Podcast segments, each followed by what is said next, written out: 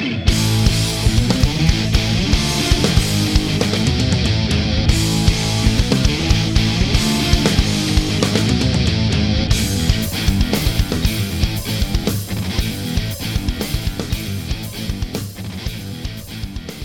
everybody. Welcome to another Prog Report podcast. We're back with another fantastic Prog Report top five. Hope you've been enjoying all the other programming and podcasts that we've had. From what we can see, the response has been awesome and everybody seems to like it. So, thank you. Thank you so much for uh, checking us out. Hopefully, you're checking out Prog Report Radio as well. We got some great stuff going on there. Uh, coming up in the future, we got some more great top five podcasts, some more My Prog Fives.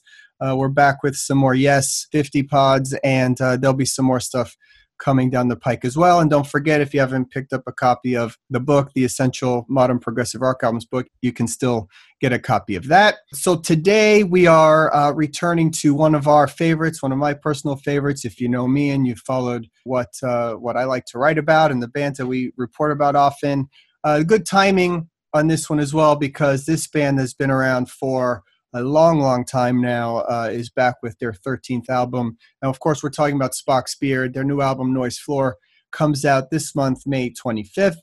So, uh, perfect timing to do a podcast on the top five Spock's Beard songs. And uh, I have two fantastic guests and Spock's Beard experts to join me here. And we're going to divide it up into the three eras, and we'll get into that. But first, let me introduce uh, a guy that was on one of the first ones we did and uh, a fantastic contributor and a uh, certainly a Spock's Beard expert by every estimation. Uh, Nick Matsoukas from South Africa, who we like to call Prog Nick. Hello, everybody. Great to be here talking about one of my favorite bands, if not the favorite band of all time. Well, there you go. Perfect. And of course, Nick was with us on the Neal Morse podcast, which makes perfect sense. Um, and of course, uh, we have another great guest, and this is his first time joining us on the top five. Uh, you know, this guy's been around the Prog Report from the beginning. Uh, one of the main guys helping me get it off the ground, and a great friend and contributor, Victor Giolle. Hello, everybody. Uh, thanks, Roy. This is this is an honor to uh, to be on, and uh, uh, just great day here in South Florida. And for for those that don't know the the geography in, in South Florida, we're all we're all flat here. So I feel that uh, Roy and your knowledge of Spock's beard and Nick and your knowledge of Spock's beard, you guys are both like have scaled the Mount Everest of Spock's beard and and in Florida about the tallest mountain we have, they're called landfills. It's where we put all our trash right. in. So I, I've scaled, you know, I feel like I'm I'm on top of a landfill when you guys are on Mount Everest. So this this is awesome to be a part of. Uh, well, don't uh, don't sell yourself short there, Mister Prog guy. Um, you know, Victor is also uh, you know a musician, plays guitar, and and uh, actually we've played together. We've jammed we've jammed quite a few times back in the day, and uh, and Nick is of course a fantastic drummer and and plays on the you know Prog uh, live and Cruise to the Edge. And so, uh, you know, we have very different perspectives here. And of course, we're all big Neal Morrison Spock's Beard fans for a long time. So, what we decided to do here, uh, because when you're covering, now this band has 13 albums and certainly no shortage of great songs, uh, but because there is three of us and there is three specific different eras of this band, we decided to split them up. So uh, I will be taking on the first six albums, which is uh, the Neal Morse era, as we'll call it, uh, which is from the first album, The Delight, through Snow. And uh, Victor will be taking on the Nick D'Virgilio led era from Feel Euphoria to the X album. And then Nick will be taking the current and most recent version, which is the Ted Leonard led lineup, which is, of course, uh, Brief Nocturnes and Dreamless Sleep. And uh, through the current album, which is coming out uh, May 25th, called Noise Floor. Now, we Nick has had the album uh, for a few weeks now, as we all have in uh, in preparation for the podcast, and and of course uh, reviewing the record. And so maybe that'll be included in this podcast. Maybe it won't. We don't know. So um, we, there's there's been a little bit of pre negotiating on this uh, extortion as Victor like to call it. Uh, you know, if you don't put in that song, I'm not putting in that song, and so we'll see how that all works out. Uh, so, um, Nick, I want to talk to you a little bit. Uh, you know, talk about first discovering the band and and you know when that when was that for you and what was that like and and what do you like about the band? Oh man, it it, it was around the time when um, Dream Theater had released uh, Images and Words, and I was getting heavily into the band, and literally, you know, being stuck here in in the southern tip of Africa, it, it, used to take a longer time for stuff to get through to us, particularly non-commercial music. And for many, many years, honestly, I thought prog was dead. And uh, with a with a sort of a dial-in uh, internet access as we had here at the time, I started researching as much as I could about Dream Theater and, and this phenomenal drummer, Mike Portnoy, who came out of nowhere for me, and um, sort of following everything he said. And um, of course, Mike made the now famous comment that, um, in his opinion, Spock's Beard were one of the best bands in the world. And he would rate Neal Morse right up there with Roger Waters and John Lennon as one of the, one of the greatest composers of all time.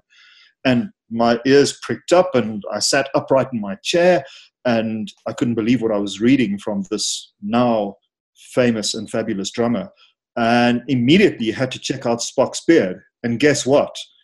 Within yeah. an hour of hearing them, they overtook Dream Theater as my favorite band, excluding the 70s prog bands, Yes, Genesis, ELP, and so on. Uh, immediately, Spock's Beard became my favorite band, and the rest is history. Just from from, from that moment onwards, they've remained together with with Neal's uh, solo stuff my favorite act of all time. Well, that's perfect. I think, I, yeah, I think we can relate. Uh, Vic, how about you? I think I had a lot to do with you getting into the band, if I remember correctly. Well, it, it will make sense to the listeners uh, to understand why I've been with the Prog Report from what you say from the beginning. Um, actually, uh, the Prog Report, which is what Roy decided to brand, what he had already been doing for all his friends. Uh, you know, back in the day when we were in in in high school, back in the glory days. Of course, going to make us sound like dinosaurs. Yeah but you know there was there was no internet. And uh, unless you had some sort of special connection to a record label you know or you knew somebody that lived in an area that was frequented by bands that were cool uh, which those of us that don't know south florida is kind of a kind of a, uh, a, a desert when it comes to really attracting you know steady bands that are that are not huge uh, and you know, Roy just provided us with uh, with pretty much a little bit of sneak preview of music, or he would get uh, the music and he would buy extra copies and say, "Guys, listen to this. This is solid." And I was more on the, uh, and I still am more on the heavier side of of music, even though I I love to listen to uh, Chick Corea and all his electric band stuff and enjoy classical music and all that. I I really stick to to the heavier stuff, even in even in prog. Yeah. And um, so when uh, when you know Dream Theater was was doing great and everything else, Roy started uh, to to infiltrate his music to my brother. Uh, and actually, my brother is the one that that said, you know, because I, I noticed Roy was wearing a Spock's beard shirt. Uh, we had gone to a Megadeth concert up in Jacksonville, and Roy was wearing a Spock's beard shirt, which was weird. I asked my brother, I'm like, hey, you know, who's Spock's beard? And and he sort of you know told me he's like well you know they're not they're not heavy but they're really cool. And so back in the late 90s i'm, I'm trying to remember the album. It may have even been five that i was introduced to first but my brother did the right thing and said no here's the light. Listen to that. And, and i worked through it.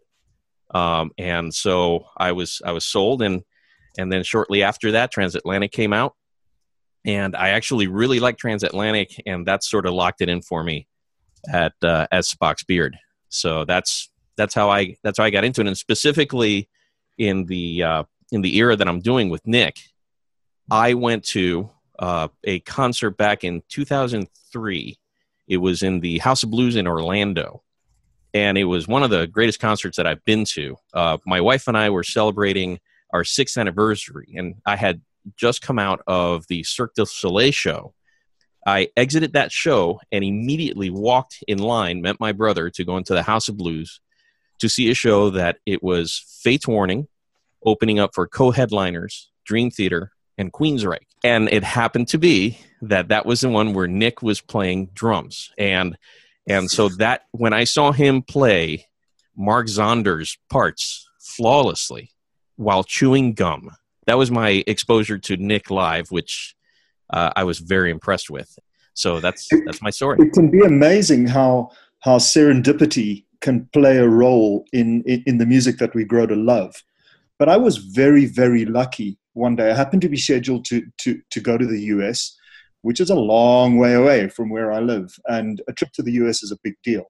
Um, but I happened to be in New York one particular week, and this was literally, gentlemen, seven or eight weeks before 9 11 happened. Um, and I actually went up the Twin Towers with, with the friend that I was traveling with. Wow. Um, and uh, yeah, it, it, it, was around that time. And I remember coming down from the Twin Towers and, and, and going back to the hotel, taking a cab back to the hotel, and picking up, you know, that village newspaper that they have in New York? Yes. Um, and just leafing through it in the cab on the way back to the hotel and this tiny little two inch by two inch ad caught my attention. Well, naturally, it would. It said Spock's beard tonight at the bottom line. Hmm.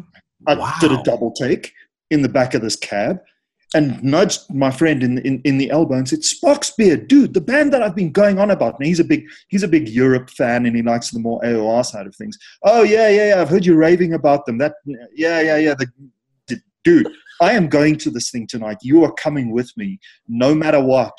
I don't care if we have to stand in line for hours. We are going. And I told the I told the cab driver to take us directly to the bottom line. This was about, about two o'clock in the afternoon. And I'm very grateful that that happened. You know, the guy upstairs, I think, was looking after me because that was on the V tour. And I was lucky enough to see my already favorite band live in New York just by pure serendipity, pure coincidence. So and of cool. course, uh, I mean, I was more than blown away. That's that, a great That's story. really cool story. And I've never been that fortunate to be in town. And it's just, yeah, this band, my favorite band that I've never seen, it happens to be playing. That's pretty, pretty cool. Yeah, yeah. I was so lucky, man. Uh, you know, I've talked enough about how I got into the band, I think, but I'll get into a little bit more of that as we go. Um, with you know with other stories about some material but i want to go ahead and dive in to our rankings. So I'm going to start with my top five, uh, my number five rather of the uh, the Neal Morse era. So my number five is going to be uh, "Wind at My Back" from the Snow album. Uh, which you know, I don't know if that's a song many people would expect or not. It's not remotely proggy, really, or technical, or has no real instrumental solo parts. Um, but just hands down one of my favorite songs of all time. Uh, just the song that having had the fortune to see them play it with the original lineup uh, at Morse Fest when they did Snow, uh, seeing that live uh, just gave me chills.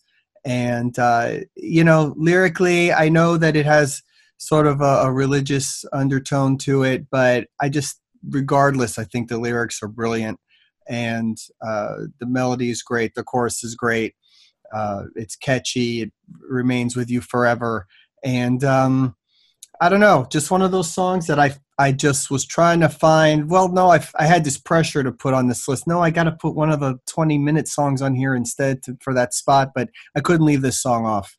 So uh, yeah, that's that's my number five, and, and uh, I think Snow's an amazing album. This this is the only song I have from from that album represented on the list, but uh, it's it's the one that's just one of my all time favorite songs by the band.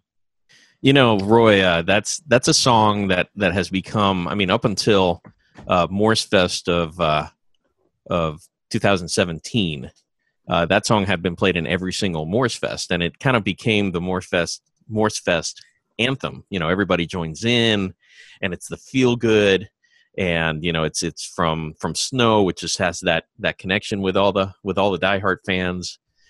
Well, the bar is high for you. I, I'm curious to see what your next four are. So Yeah. Yeah, I, I can go with that choice, Roy, because although it's not the most technical or or um, even the most emotive song that Neal's ever written, once you've seen it seen it performed live a few times, you get why the song is so important on the album.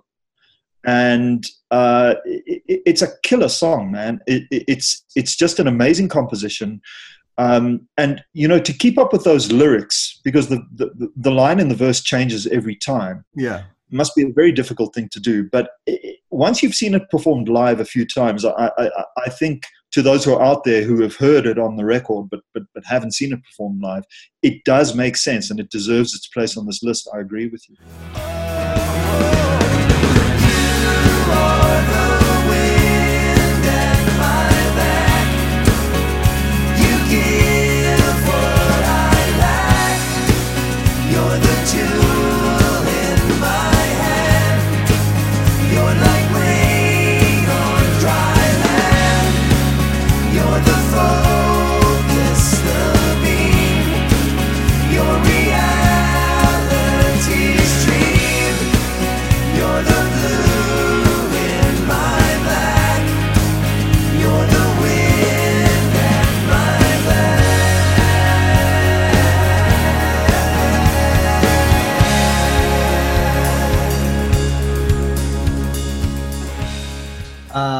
okay, Victor, we're gonna go into the Nick era with your first choice. Uh, your number five.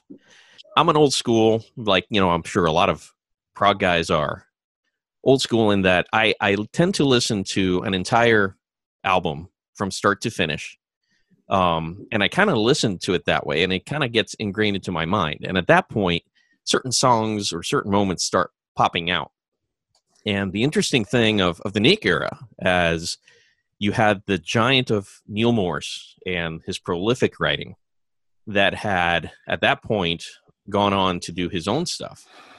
And Spock's Beard, here they go. They continue, and we start drawing all these parallels to Genesis. Oh, the drummer is now the lead singer. Right. And uh, and at that point, I I knew that Nick's talent on drums was second to none, and I knew that he was a great singer. And I had seen some videos of him playing acoustic guitar alongside Neal on some concerts, and it was absolutely depressing for me as a guitar player to see Nick D'Virgilio, who's a great drummer, just absolutely shredded on acoustic guitar, yeah. uh, you know, in a live setting. So you know that it's not, you know, you know, edited or produced. So with that being said, um, it uh, you know when I listen to the albums uh, and you go in in sequence chronologically, the first song that I'm ranking number five, it's it's the first song that caught my attention that I felt that really represented uh, Nick's voice, and the chorus just had a really really catchy, just catchy that that just really stuck to my head. So from um, from Octane, my number five is "As Long as We Ride."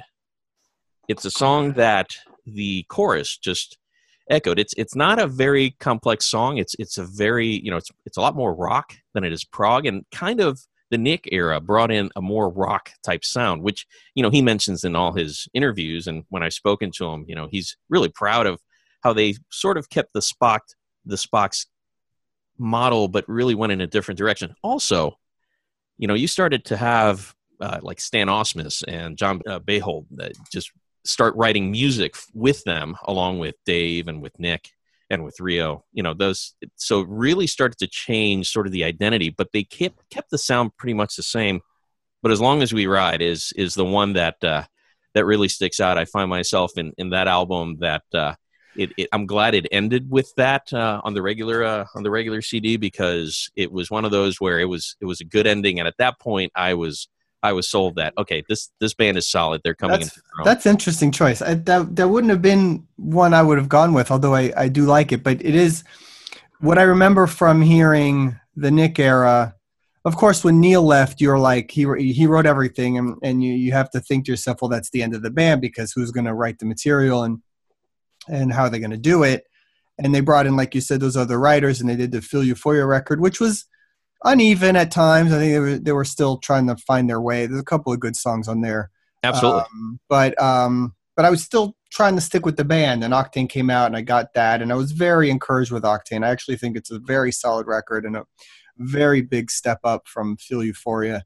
Um, so once I heard that, uh, it sort of settled my concerns. I said, okay, it's a little different, but they're still doing the prog thing and they're finding their sound. And and you're right, it was they became a little bit more of uh, of an electric guitar rock type band where I think with Neal there was a lot of acoustic and organic instruments or you know acoustic guitar piano based type things throughout the Neal era, which I think they didn't do as much with the Nick era, um, and that was the big change for that I felt. Um, absolutely, absolutely. But, but Octane, uh, Octane's pretty good. Nick, where are you with that album? Yeah, I mean, I, I, I like Octane a lot. Um, there isn't a Spock's Beard album I don't like, but I, I, guess Feel Euphoria would be the one that stands out for everybody as uh, as as uh, the question mark. Pardon the pun, but um, yeah, I liked Octane a lot.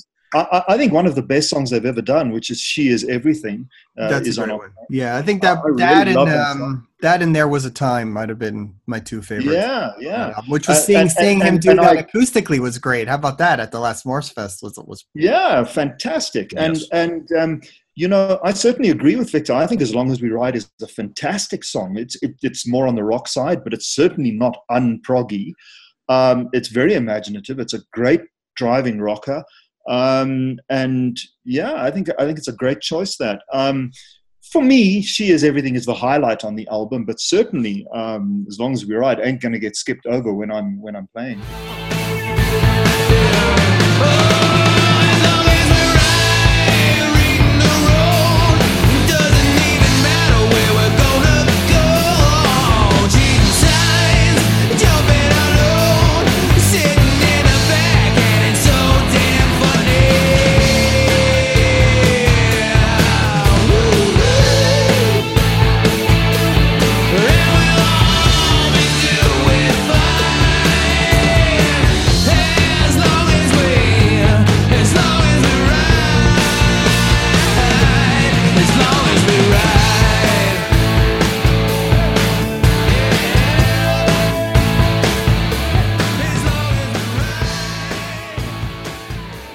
Okay, you're you're up with. Uh, I'm curious. Let's let's see the TED era number five for you.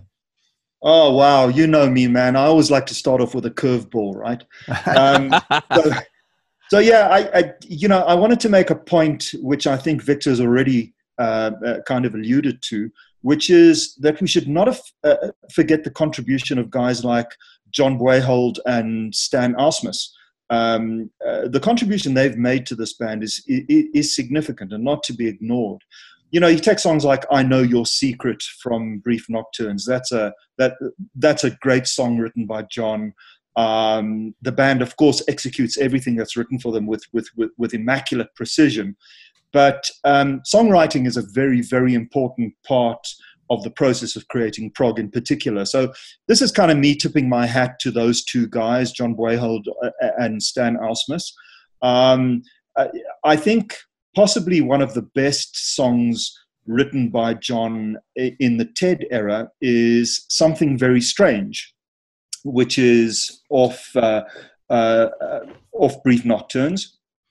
I think that um, while it's, it's, it's not the most technical song, uh, or or the most complex song that they've ever done. It's it's certainly one of their most powerful, and it's very powerfully written. Uh, it's got great instrumentation, a killer verse and chorus, uh, which pushes Ted. Um, the solos from Al and Ryo are, are, are, very aggressive, and, and and I think I think that makes something very strange a standout track for very good reason. For quite a while, uh, and you might find this again uh, Spock's would use something very strange as, as, as a regular opening song for their live concerts. Yeah. And the song works perfectly for that. Um, so for me, this is this is the number five, and I, I, have to tell you, Roy, with great apology in my voice and and I, a contrition, and I beg your forgiveness because I know how you feel about the song. Oh, this is boy. the one that edged out, waiting for me. Oh, Just, well, I, you yeah. know, I, okay. I, look, "Waiting for Me" I think is one of the best songs in the band's collection of songs that they have. But uh, I I love something very strange, and if that would have been my that's the second my second favorite song off that album. So uh, yeah, I mean, if that's the one to swap out, I mean, I know get picking five is is tough anyway, but I think this song is killer. Definitely love this song. Live it, mm-hmm. live it kicks. You know, you know me, man. To to for me, for me to exclude a Morse Brothers composition, which Yeah. something very strange is, is a very hard thing to do. But I think something very strange deserves a place on this list. I'm tipping my hat to the other composers that have contributed to to Spock's Beard here. I think John and Stan are an integral part of this whole of this whole thing. So there's my curveball, and apologies for having to leave out Wellington. Understood. Understood. Revelations with the ringing of the bells till every soul in every nation hears the truth these travelers will tell.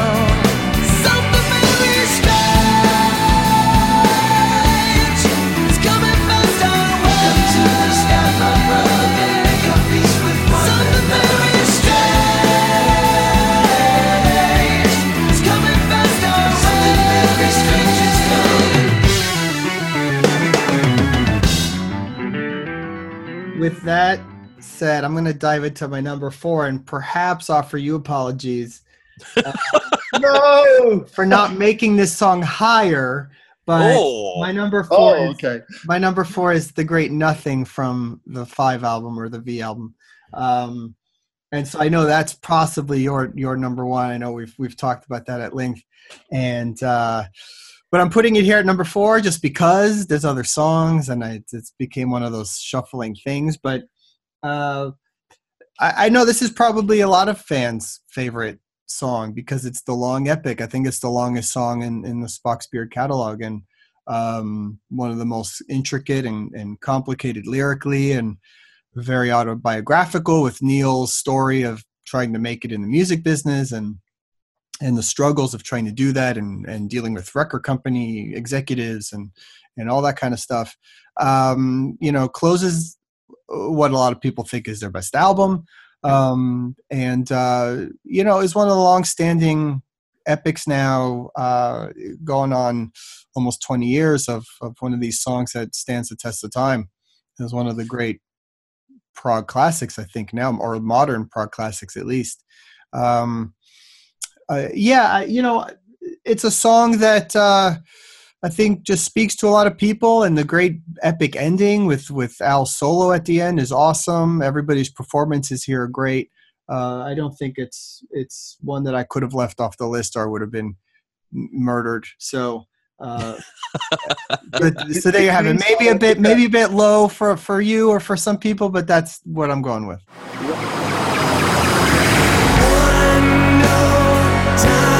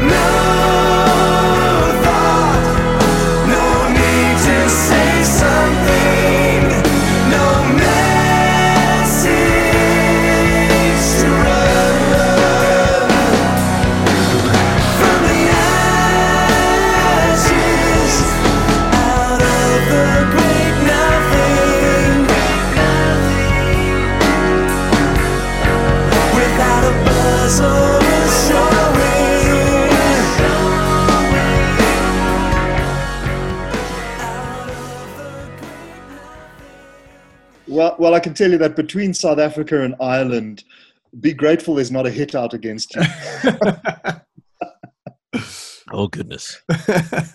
No, Hey, Nick. no, no. We we forgive you, Roy, as long as it's on the list. As It would have been on the list. one. That's right. Yeah, but I got to tell you too, it was hard to leave off uh, at the end of the day. and put this song on. I mean, that's a that's for me. It's it's a close toss up between those two. So uh, it's very hard, very hard to leave And- some of these songs off. I think At the the Spock's a great song. Spock's really that that album. It was at, at such a mature peak of their collaboration. Um, you know, it, it's as much as as Snow has such an emotional impact on all of us because of the fact that it came after this album. That was a double album, and then Neil departs the band. Album never gets toured or played until you know little bits and pieces, and then they do Morse Fest, Snow Live but V is is is really just just a peak in their maturity, uh, start to finish. It's it's an amazing album. But So one one extra note about the album, which you guys know from from my book, which I had found out only in doing research for my book on the album, was that uh, "We All Need Some Light" was going to be the ballad on here. It was Yes. between "Goodbye to Yesterday" and "We All Need Some Light," and they ended up with "Goodbye to Yesterday." So, I mean, like, uh, which is a great song too. But I can't imagine if that other song had been on here as well.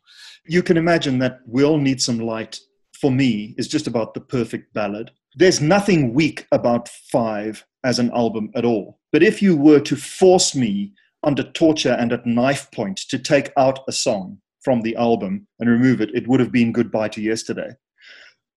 can you imagine how perfect this album would have been for me That's had Will yeah. been I mean, that's had the Will thing, Need Some yeah. Light So been it's- song? it's- You know.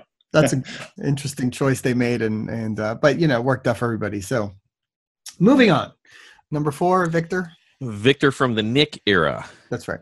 Well, I'll keep this. Uh, I'll keep this short and sweet. Um, this comes from the album that uh, when I heard this album, it just really, you know, solidified it for me that this band was worthy of maintaining the Spock's Beard name.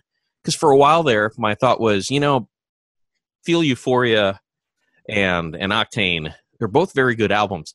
If they were under a different band name, where would they be in in my heart? Probably they'd be a lot higher than what my bias from the Nick from the uh, Neal years had built up.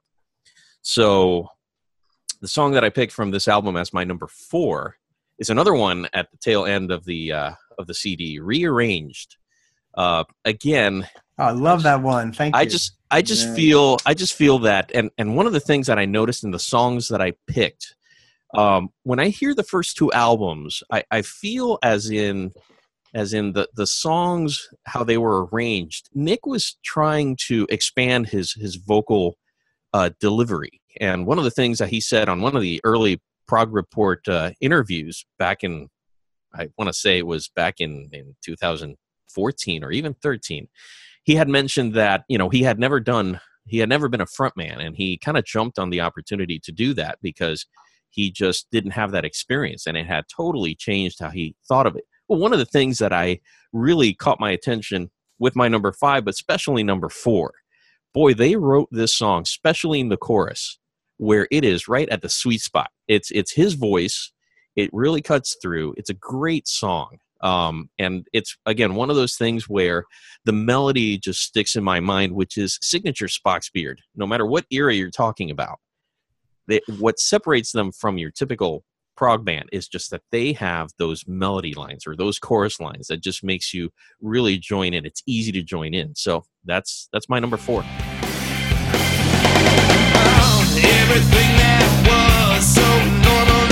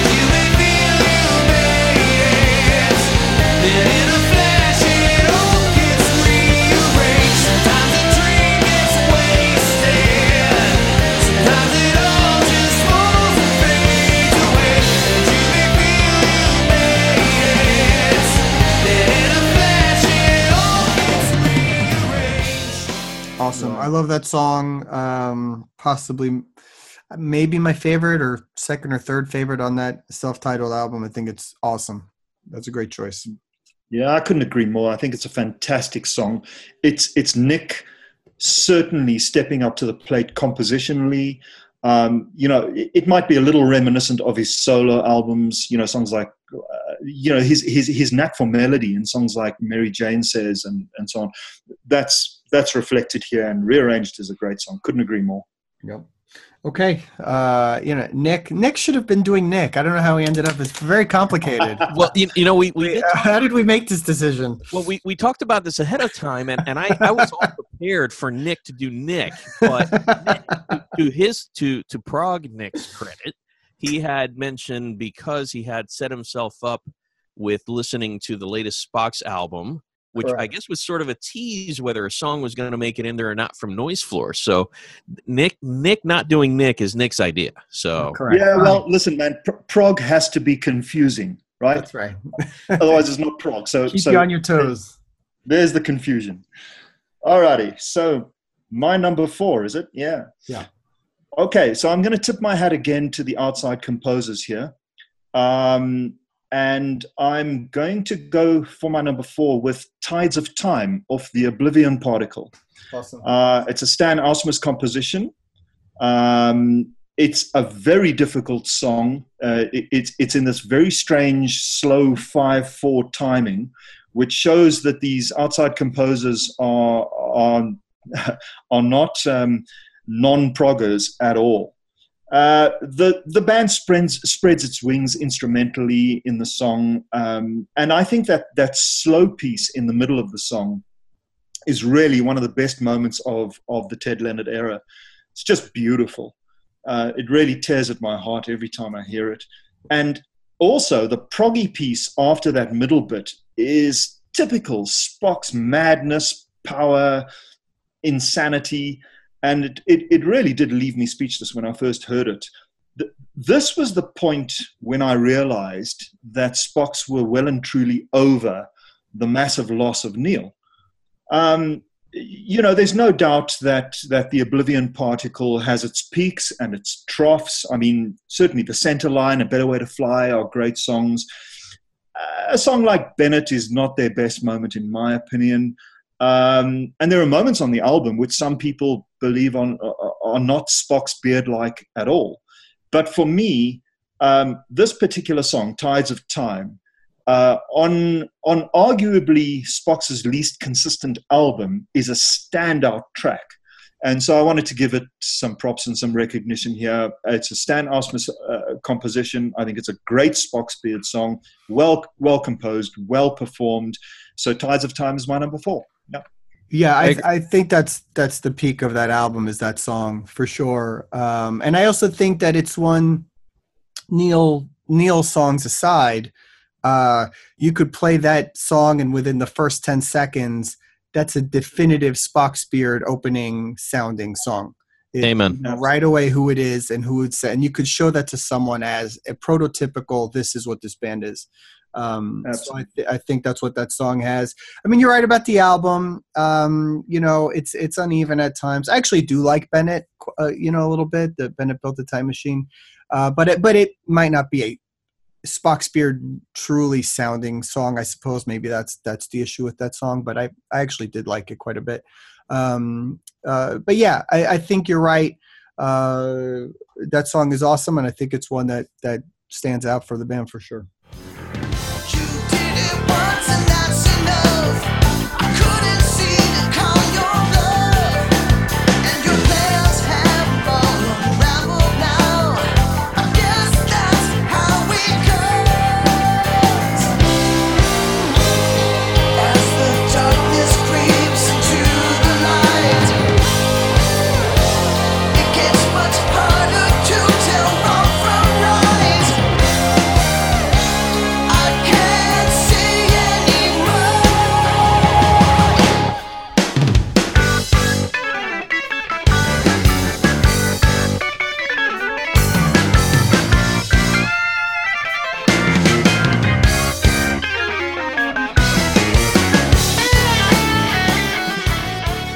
So now we're getting into the real meat of the songs for me. Really, it was easy for me from this point on. The three songs that I knew had to be in my top three. Order a bit tricky, but it is what it is. So uh, my number three is going to be "Walking on the Wind" from Ah. the "Beware of Darkness" album. Good Um, man. you know uh, whether this is my favorite song or the third favorite i couldn't even tell you but yes it's it's definitely one that uh is just an all-timer for me. You know when i was discovering the band and learning their material i started with kindness to strangers and then worked my way backwards and the you know the next album after that that i heard going backwards was beware of darkness. And i just uh i, I think this song in particular was the moment for me where I said, "This is the music I've been waiting for. This song, I I I knew I always wanted someone to make songs like this, and I it just it's just it's perfectly written. Um, the epic ending." You know, Neal shouting back at the end, you know, repeating the, the chorus and walking on the wind and all that. It's just, it's so epic. It's absurd. And, um, you know the performances i mean look i could have gone a number of different ways on that album which is a masterpiece the doorway or thoughts or even the the great uh, george harrison cover the title track.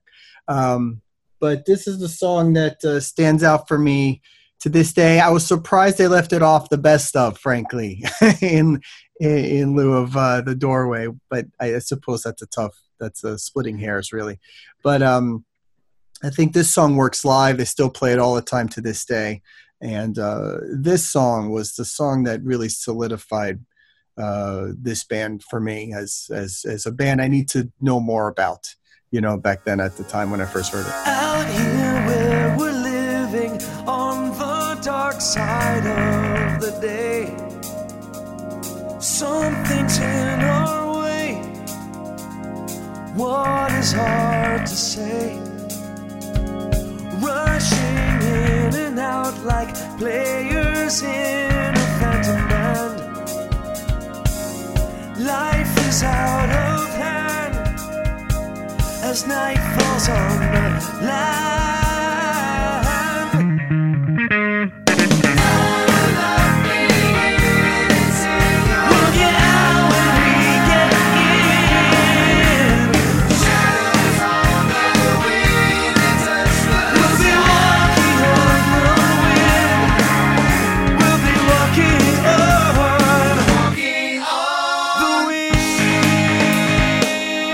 That song uh, and you're absolutely right uh, caught my attention uh, for for a very specific reason. I, i'm so grateful to to actually know that they're doing it live. And and back at progressive nation at sea back in 2014 what a great cruise that was. When they performed that uh, that was that was an awesome moment for me. That's this is a great song for you to pick. But that's the song that sort of locked in for me dave meros's bass tone Yeah, I mean his it's so underrated and underappreciated his bass tone. For Oh, sure. right, right in the beginning, just to to be part of that, you know, introduction. That's that's just awesome. It's a great song. I'm glad to see that it made the list. I couldn't agree with you more, Roy. It, it, it's that was the defining moment for me. Funnily enough, you know, uh, w- when I started researching Spock's Beard after Mike's comment, the first album that I listened to was not The Light; it was Beware, Beware of Darkness, and you know, naturally, you know, I, I just got got more and more amazed as the album went on. But when Walking on the Wind ended, I knew that this band was going to be the love and joy of my life. it was that song. That's the song that did it for me, you know. And I, I had the great privilege of trying to learn how to play it with some semi-pro guys on, on the boat. And um, you know, you refer to the live performance of it, Victor. Um, I don't know if you're aware that that that when Spock's appeared on on, on Cruise to the Edge the last time with Nick, um, they played Walking on the Wind then too Yes, sir. so eh, it was just an epic moment and i, I had the great privilege of, of talking to nick about it afterwards and, and he said to me that is one of his favorite spock's beard songs to play live now that says it all if nick D'Virgilio says that well then you know that this song is something special and it really really is Yeah, Great. Glad we all agree on that. Okay, uh, Victor, you're number three. this one comes from the album X. Uh, the album X uh, is is really forefront in my mind. Uh, you know, as uh, as from start to finish, uh, a very strong album. Um, if you were to ask me in in an honest moment to rank all of Spock's Beard's album, I'm not so sure that this album not only would be a top five, it may be, a top three album. Uh, just from start to finish, I just think it's it's very strong, and uh, and I know Roy that you'll be happy with this selection. Hmm. Number three is Edge of the In Between. Nice. Absolutely. One of my just- favorites. just the way that it starts and then you've got the part where in in their live uh they recorded this uh they, they had their first show where they did this, this album in its entirety. You can see that nick starts out in the front for this song opens up keyboards are in you got a great groove going on and then you get to the middle part that's very proggy and instrumental and nick had actually gone back and sat on the second drum kit and played that part and uh, it's it's just uh, it's just a great song. It's it was a great way to kick off, in my opinion, one of Spock's Beard's all time uh, greatest albums. And uh, so my number three, Edge of the In Between.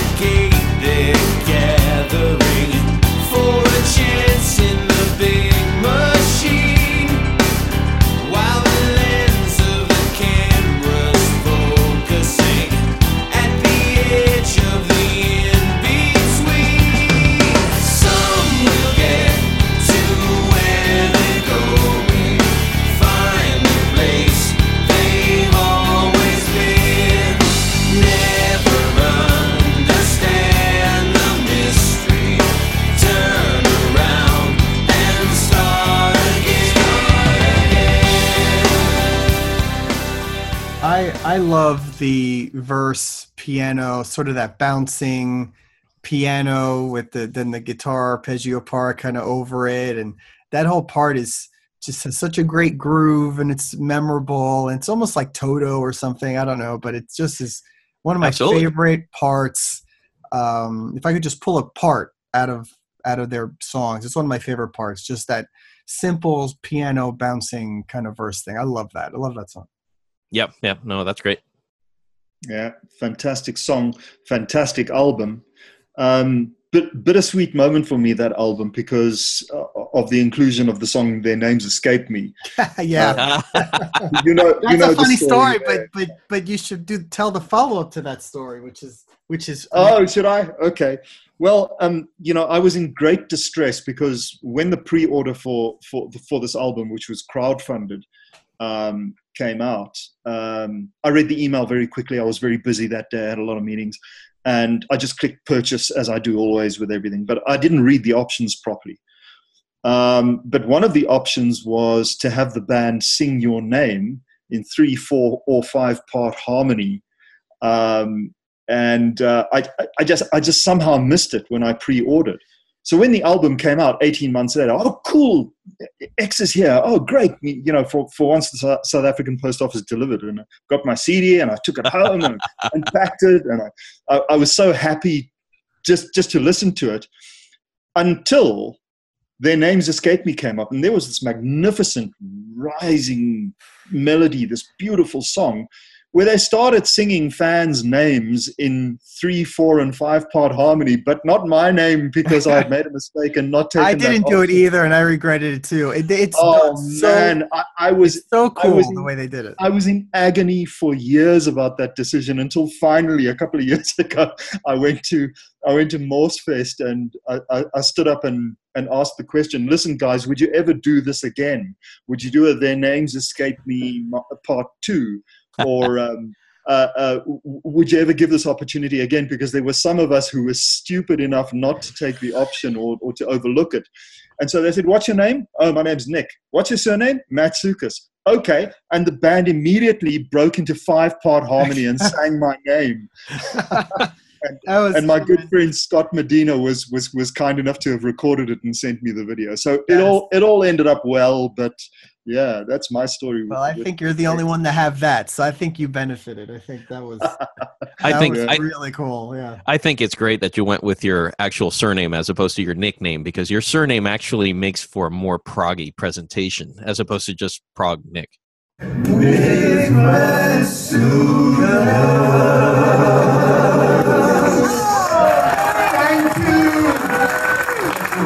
and go figure, man, they got it right.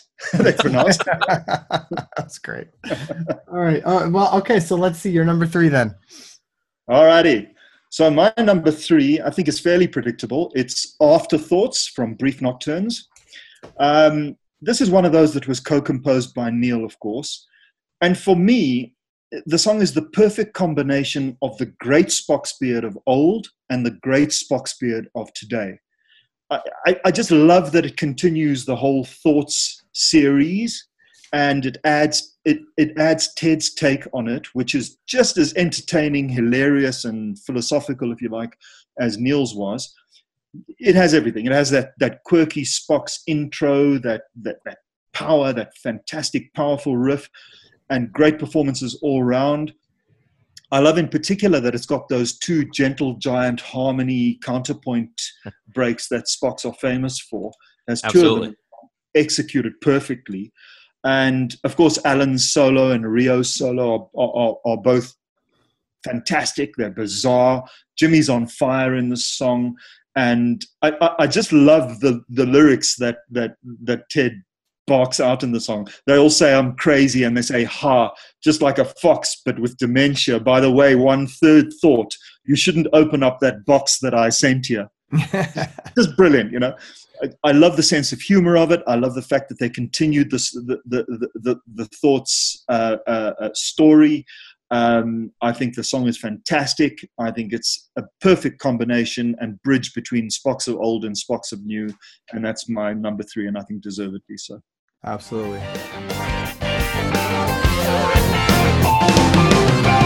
They don't think I thought this out, and they all think I should just fall in line.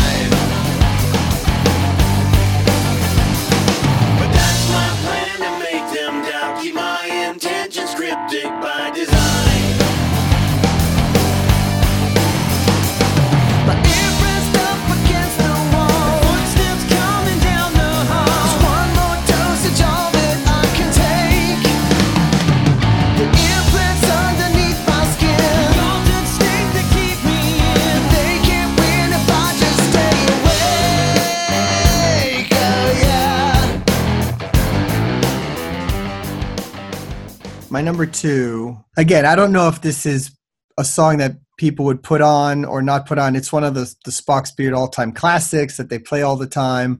Um, but I had to go with June at number two uh, from Kindness of Strangers. And I think all Spock's Beard fans know this song and and and love this song. Um, for me, it's just the song that got me into the band. This is this was the song. I mean, I first album I got was Kindness of Strangers, and just listening to it in, in sequence and and loved the the first few songs. This song is the one that stood out to me. Um, I, I couldn't believe the harmonies. Uh, the lyrics are quirky and, and unique, and, and, and I love that. Um, and then when the drums come in, it's just brilliant. It's perfect. Um, you know, I remember listening to it and just hoping that they bring the drums back in because it was so calling for it as you're listening to the song. And when they did, and that fill is perfect that Nick does, and uh, it's just a song that to this day I just if there's justice in the world, this this would have been a hit. This would have been the song that is up there with all the other prog hits of all time. This is their Dust in the wind. this is their dust in the wind. Or yeah, exactly. That's a perfect one. It, Right. This is the song, and they still play it live, and it's one of those audience sing-alongs. But it'll always have a special place for me. Uh, another interesting note is that uh, May nineteenth coming up is the twentieth anniversary of this album. So, um, really, about twenty years ago, my my musical life was changed by this song. So I had to put it up, up here.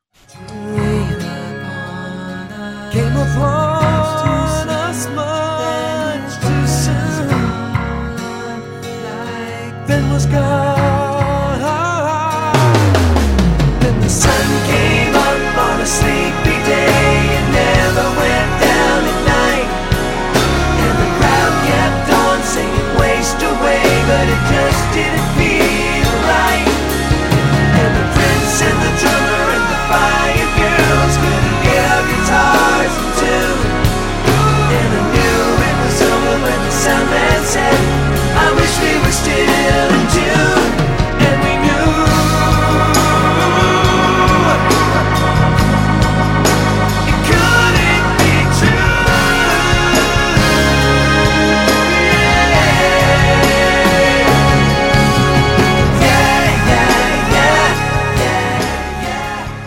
It's a special song. There's absolutely no doubt about it. The melody, the way it builds, as you say, when the drums come in, it's just a fantastic song. And if- it had been recorded by any remotely commercially recognized band in the world, it would have been a worldwide number one hit, in my opinion. There's just no doubt about it. You know, I've got a little story about this too. Um, there was this guy who was who was uh, singing for Spock's Beard because Nick couldn't make some gigs. I'd obviously come across Ted with his work with other bands, and I, I- was a fan of Enchant. You know, I was a little disappointed because I'd been booked in 2011 to go to the High Voltage concert in London. You know, I kind of, ah, Nick D'Virgilio is not going to be there. Bit of a bummer, I, I, I felt. But then, you know, Jimmy and Ted came out on stage, and the gig was fantastic, and I was immediately a fan of them too. Um, it happens when you when you're watching a band live, you know, then you realize they're the real thing. But then I don't believe it was the very first, but it was certainly the first in Europe, the first reincorporation of Neal into the band, the first reunion of the band and Neal happened when he came out and the song they did was The Light and then June. Right. And I got to yeah. tell you guys, I got to tell you, when when Neal sang June with this band in the sunlight in London at High Voltage concert, all was well with me in the world, and that song will always mean that moment to me. You know, it's just a fantastic song and personally very important to me.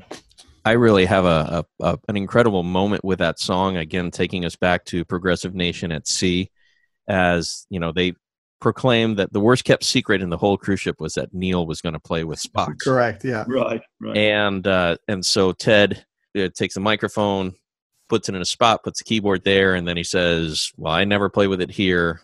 Welcome, Neal." Neal comes out. They play June, and one of the most tender moments uh, was right after they were done playing June. Neal and Alan are standing next to each other, and Neal just looks over at Alan, and and Neal is doing everything he can to to to fight back tears, and you can tell that he's smiling. And I actually was able to get a great picture from where we were sitting, and I believe that the picture made it onto the uh, Prog Report uh, It's book. in the- It's in the book, and it is one of the the best pictures in the book. Absolutely, and it's It and it's a rare one to find. It's only there. So Ah, It yeah. is uh, so so yeah that that song that song is is just again great pick Roy. Okay, uh, you're up, man. Number two. I'm up for number two now.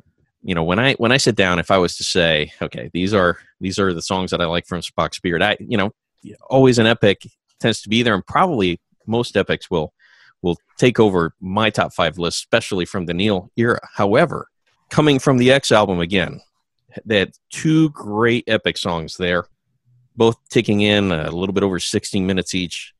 Um, but the one that I find myself listening to just because of the great variety uh, is the one that uh, Nick actually uh, composed himself. From the Darkness is my number two. Uh, just it has, for me, has everything. You know, it, it starts out with what is at the time the signature Spock's Beard heavier, rocky sound. And, you know, guitars are coming in, drums are coming in. Uh, Nick just does a great job in singing.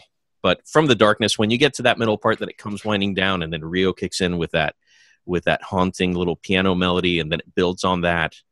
And it has a terrific, terrific, epic ending. Start over again, which is the fourth part.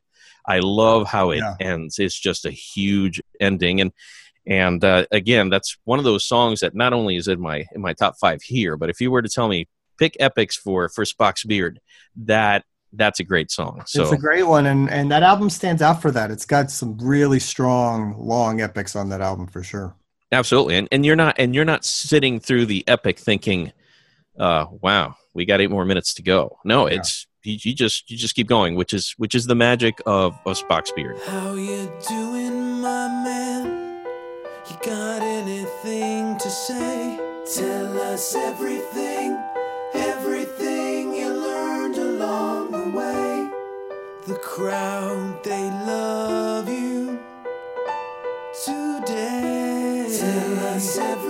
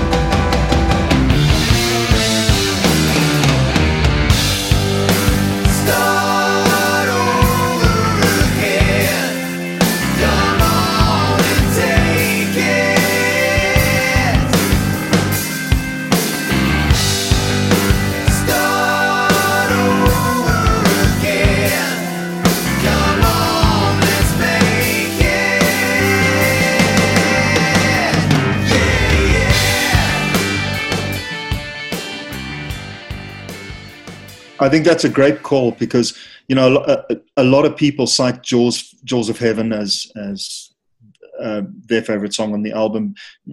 It, it tends to lead to from the, from the darkness being being overlooked a little bit, and I think I'm 100 percent right. You know, when it builds to that start over again piece, I mean, it's it's just jaw dropping stuff, really. Absolutely. Absolutely. Okay, number two of the Ted Leonard era. Alrighty, well, I guess it's no secret by now that I love the new album, Noise Floor. Um, and so I get the luxury, thanks to you, Roy, of being able to choose some of these songs. And my number two is Somebody's Home from the new album. Really high up there for a new new album. That's pretty great. Right. It is. And, you know, prog grows on you, and um, it takes time to get into some of it. But, man, not this album. I got to tell you, Somebody's Home is a great song. It, it, it has bewitched me, to be honest.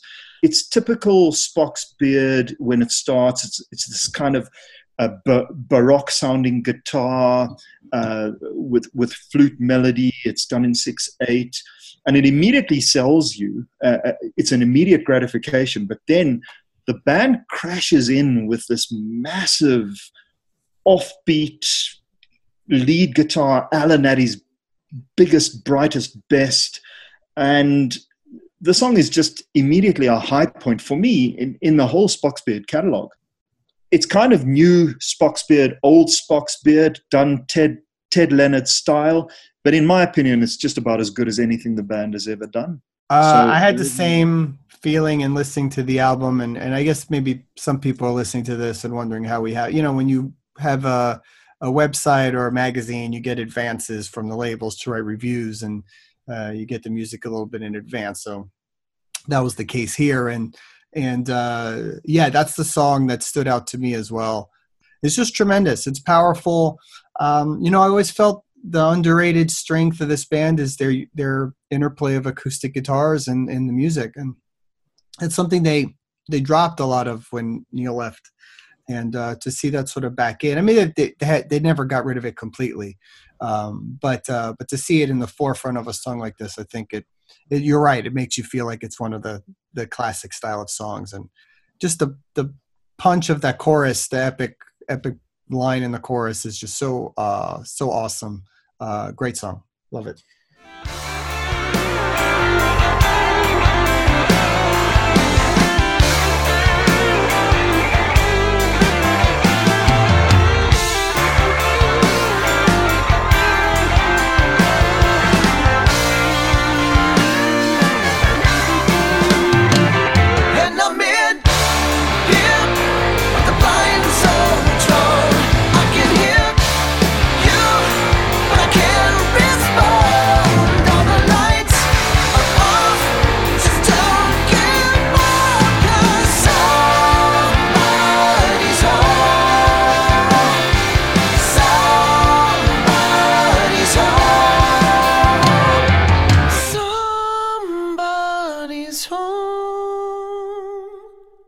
My number one, um, I, I think at this point it's fairly obvious what it would be. Um, the light, the. I mean, I don't know. I pretty much figured everybody would- would know that would be the song I would pick. But, um, you know, it's interesting because with so much music and so much great music over a really long career, I find it interesting actually that the song that still resonates with me as their best song and my favorite song is the very first song and demo Neal Morse ever wrote or recorded. Um, and it's not to say that everything went downhill from there, but it, it just is is the greatest song for me of Spock's Beard entire career, and it's the song that launched it. How this mad genius came up with this song out of literally nowhere, having not written progressive rock music before at the time when he wrote it, I can't even understand um, because you would think somebody needs to build up to writing such a song. Um, but it has everything. It's it's it, the song makes no sense yet makes all the sense in the world. Um, the way it's structured and flows from all these crazy parts to the next. Um, you know, to me, I've had people that have no clue what progressive rock music is like, and to me, this is the song I would show them. It's um, because it's crazy and interesting and inventive and has almost a, even a Broadway musical element to it, but it's not too heavy that might turn people off that don't like heavy, you know, heavy rock. Um, it's just it's just perfect. I I'm I'm in awe of it to this day. Every time I hear it, having the privilege of uh, Progressive Nation at Sea to see him play it live with the band at that time was uh, one of the great moments for me uh, musically because I'd never seen the band perform at or or Neal. Per, well, I, I think I had seen Neal perform live actually before Progressive Nation at Sea, but not Spock's, and and certainly not play any any of this stuff. So uh, uh, you know, going backwards from kindness of strangers to then beware of darkness and then i hit this album and you just laugh. You're just like what? How does someone write this? It's crazy. Um so uh, yeah i think it's uh, it's brilliant. Of course go the way you go is a very close second uh, on this album. That album is brilliant. I think it's one of the greatest albums ever made um, the water is fantastic on the edge is a is is a nice little closing song to a, a brilliant epic album with four songs um, written as demos uh, that that launched an entire era of music. Um, you can't say enough about it.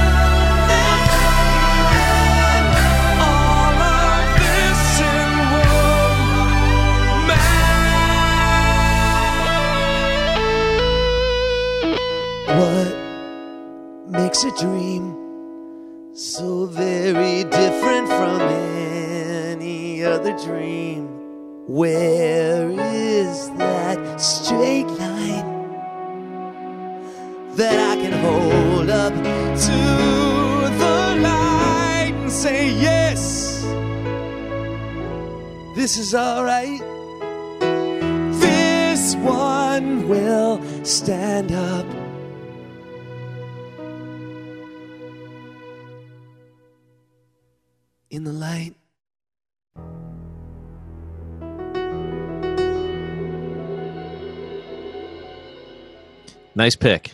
Nice pick. Not surprised. And you're absolutely right. First song I heard, and it's their top song, in my opinion. That doesn't mean that there are not other songs that are as good as that one. But for that one to set the bar at that point is something that kind of harkens you back to the fact that, you know, the, the, the greatest prog, you got to go back to the Giants. You know, th- think about the lyric. All of this in one man that's what you guys are talking about, you know. I mean, the, the genius of this man to come up with that song at a time when prog was just non-existent makes the song all the more special. It, it's brilliant, and it and it's made all the more brilliant by the fact that it came out of this non-prog vacuum.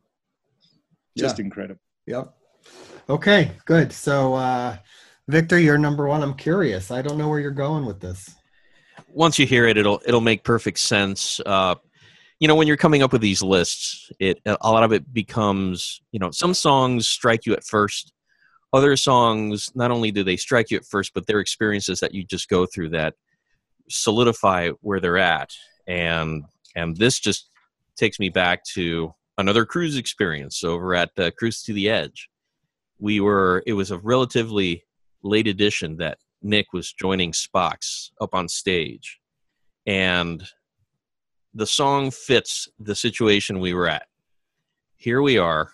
we're anchored to Cozumel. Everybody's enjoying the boat. Spock's beard gets a slot while we were in Cozumel. So you were like, oh, a lot of people are not really going to get to experience this. And you have perfect weather. You're in a perfect situation where, you know, you're on a cruise ship enjoying the best music in the world. You're watching one of your favorite all-time bands that's being joined by the original drummer. It's a it's just the perfect situation on a perfect island on a perfect day. opening opening track to their to to their ninth album, to their self-titled album.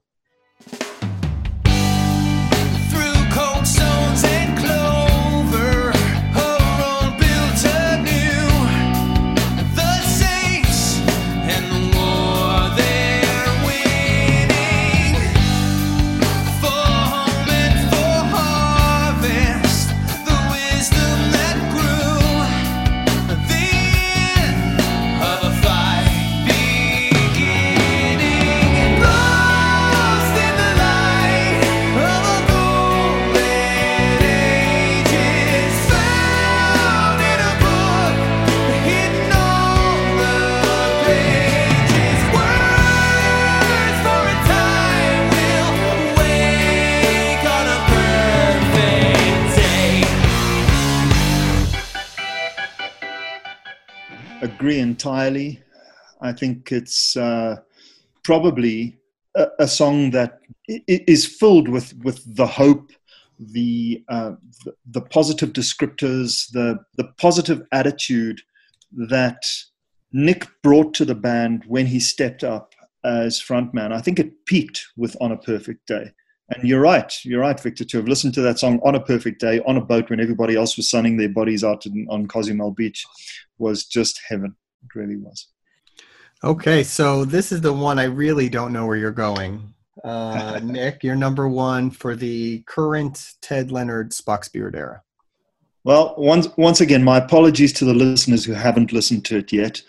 Um, I haven't gone crazy. I haven't gone crazy, but I, I, I promise you, folks. I promise you out there, this is not this is not a sales pitch for the band.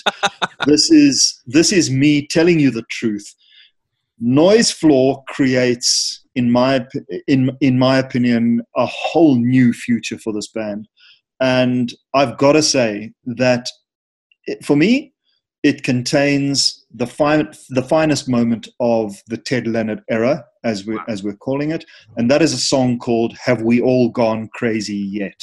Wow. It's just amazing. I described it in my review as eight minutes of prog heaven, um, and you know, I uh, I had to choose it over songs like "One So Wise" and other uh, uh, and others, which are just brilliant on the album. But this thing is special. It really is. Um, you know, it, it it has been said by other reviewers that there's no epic on the album. And uh, okay, I'm, I'm not sure how long the song is. I think it's eight or, eight or nine. It's about minutes. eight, eight, but- close between eight and nine minutes, I think. Right, right. But it's not the length that makes a song epic. It's the epicness of the song that makes it epic. And I promise you, folks, those of you who haven't heard it out there, this is an epic. Uh, it has a, a big sort of AOR ballad type um, intro, but then suddenly the band kicks in with that that that that unmistakable prox, prog pop Spock's beard uniqueness that that that we all want to hear, and and in fact, indeed, we we expect it. It's there. Um, again, I think this is a song that Neal could have written in in his days with the band, but it's not. It's 2018 beard, but it's but it's it, it, it's as good as anything this band has ever done.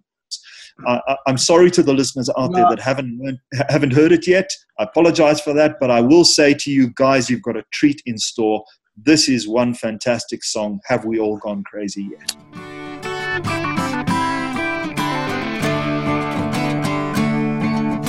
One quick look around, there's just one thing that's safe to say. I think we all agree life's getting stranger by the day. Have we all gone crazy, all gone crazy yet?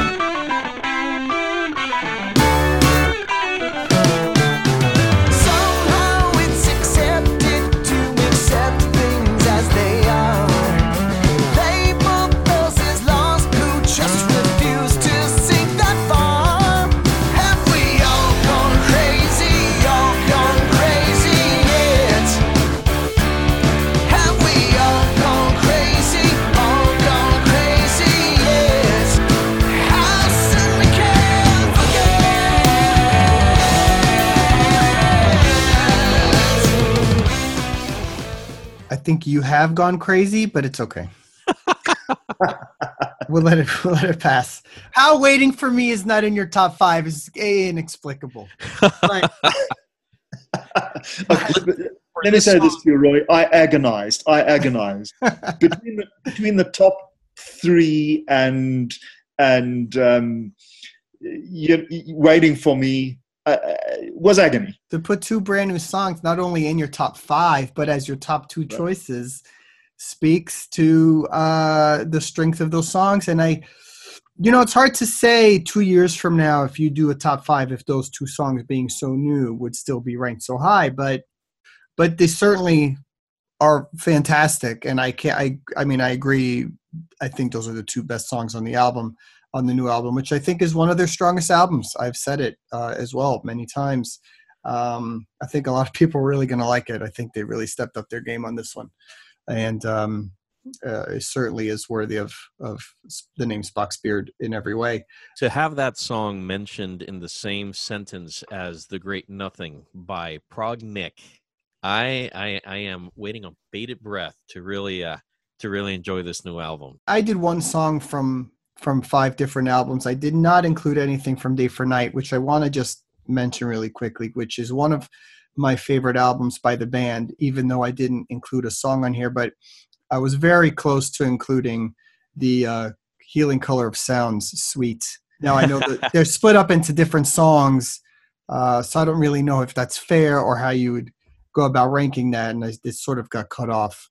There was a website that did a countdown on Neal's songs, and they actually combined "Healing Colors of Sound" as an entire song and ranked it. I believe it was either one or two. Well, it's a, it's supposed to be a one epic thing, and they they've talked about that before. That the album got sort of uh, uh, written off because it didn't have a long thirty minute song, but they only just cut it up into six different tracks. So I want to give that a quick honorable mention um, because I think Day for Night is still awesome, and you know, Crack the Big Sky, the title track, um, lots of great songs on there. And lot, I could have gone 10, 15, 25 deep on on my list. So.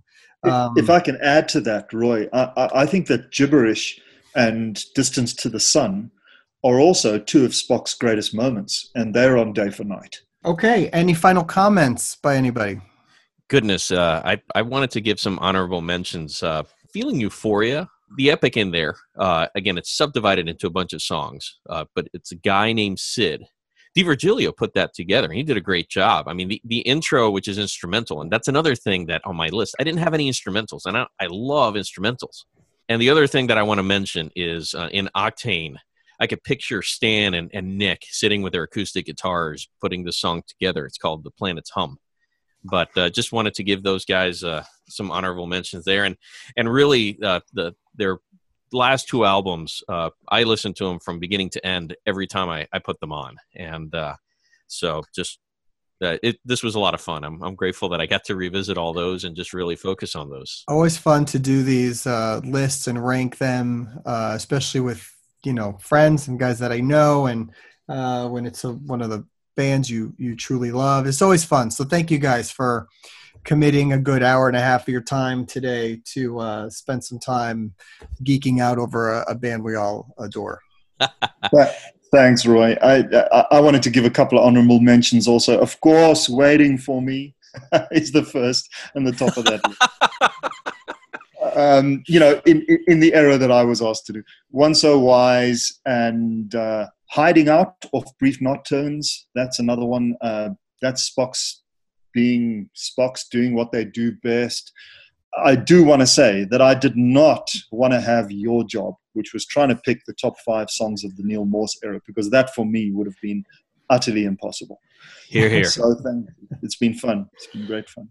Awesome, guys. All right. For anybody listening, please check out the uh, Prog Report. You can download our podcasts on iTunes, Google Play, listen to them on YouTube, on the website. There's all the news, information, interviews, etc. Other stuff coming up soon.